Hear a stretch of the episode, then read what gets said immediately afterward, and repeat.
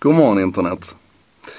En sak idag ska handla om vad vi behöver och vad vi inte behöver och hur vi tänker runt saker som, eh, som är nya. Um, så här, jag läste en artikel i The Verge i morse. Den var skriven av en reporter som heter Micah Singleton tror jag. Eh, och han undgör sig över att det finns ett Kickstarter-projekt som handlar om att koppla upp traditionella musfällor. Han tycker det här är helt vansinnigt. Så här, behöver världen verkligen uppkopplade musfällor? Nej, det gör den inte. Och han slår fast det som ett faktum. Utan någon vidare argumentation egentligen. Och det kan man ju göra. Det är så otroligt enkelt att avfärda teknik.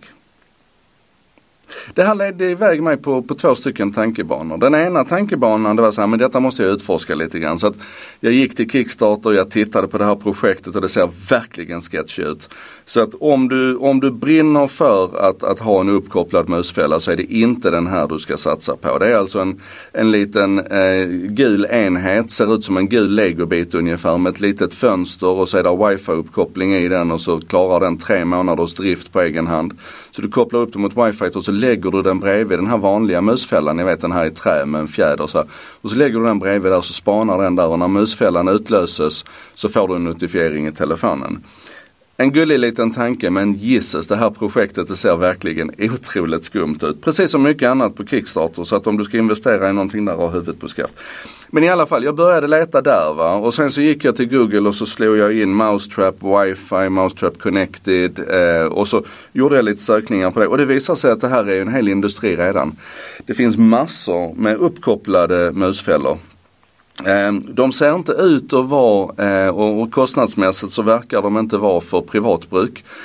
Men däremot är det ju helt uppenbart att för stora företag, alltså fastighetsägare eh, eh, och, och, och stora företag med stora lokaler, det är väl fruktansvärt bra att du har en en musfälla som larmar och dessutom är ju de här musfällorna de är mycket humanare än de gamla musfällorna så att de tar livet av musen med, med högspänning och, och ja, men så här, det, här är ju, det här är ju smart på riktigt. Och att då kunna hålla koll på, säg att du lägger ut 100 musfällor i dina lagerlokaler.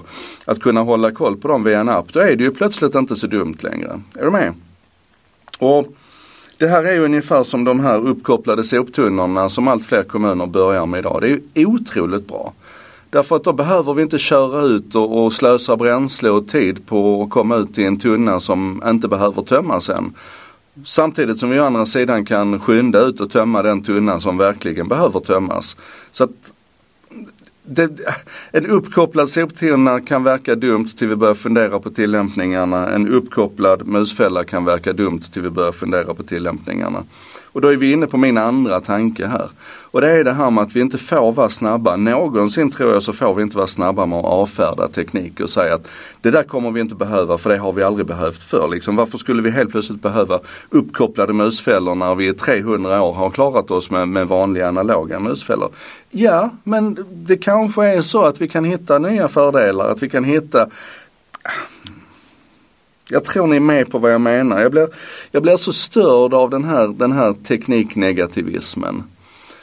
Och det märkliga, ja det kan vi prata om en annan gång på djupet kanske, men det märkliga är att teknik, de som är teknikpessimister är påfallande ofta teknikoptimister i andra sammanhang. Så här, man, om man pratar om porrfilterna eller de här filterna i skolan som ska skydda barnen från olämpligt innehåll så så är det ju ofta teknikpessimister som kommer med det förslaget för man trycker att tekniken är dålig och den är farlig och sådär. Och sen är man teknikoptimister i andra änden när man tror att ett sånt filter faktiskt liksom kan åstadkomma någonting. Att ett, ett, ja, Ja, det där är komplext. I alla fall, jag ville fundera över det här med ett, när vi får en, en idé i huvudet, vi läser någonting, vi får inspiration, att vi faktiskt går iväg och gör jobbet med att researcha det lite grann. Och två, att vi startar hjärnan och faktiskt tänker efter och är beredda att finna eh, smarta tillämpningar och nytta i någonting som faktiskt inledningsvis ser dumt ut. Det var en sak idag.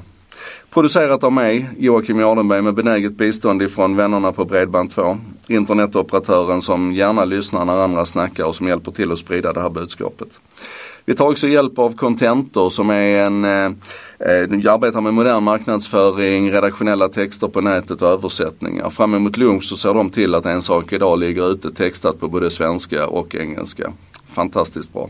Tack till dem och tack till er för att ni hänger på och kommenterar idag, gärna runt det här filosofiska med vilken, eh, vilket förhållningssätt vi har till, eh, till ny teknik. Jag tror det är viktigt.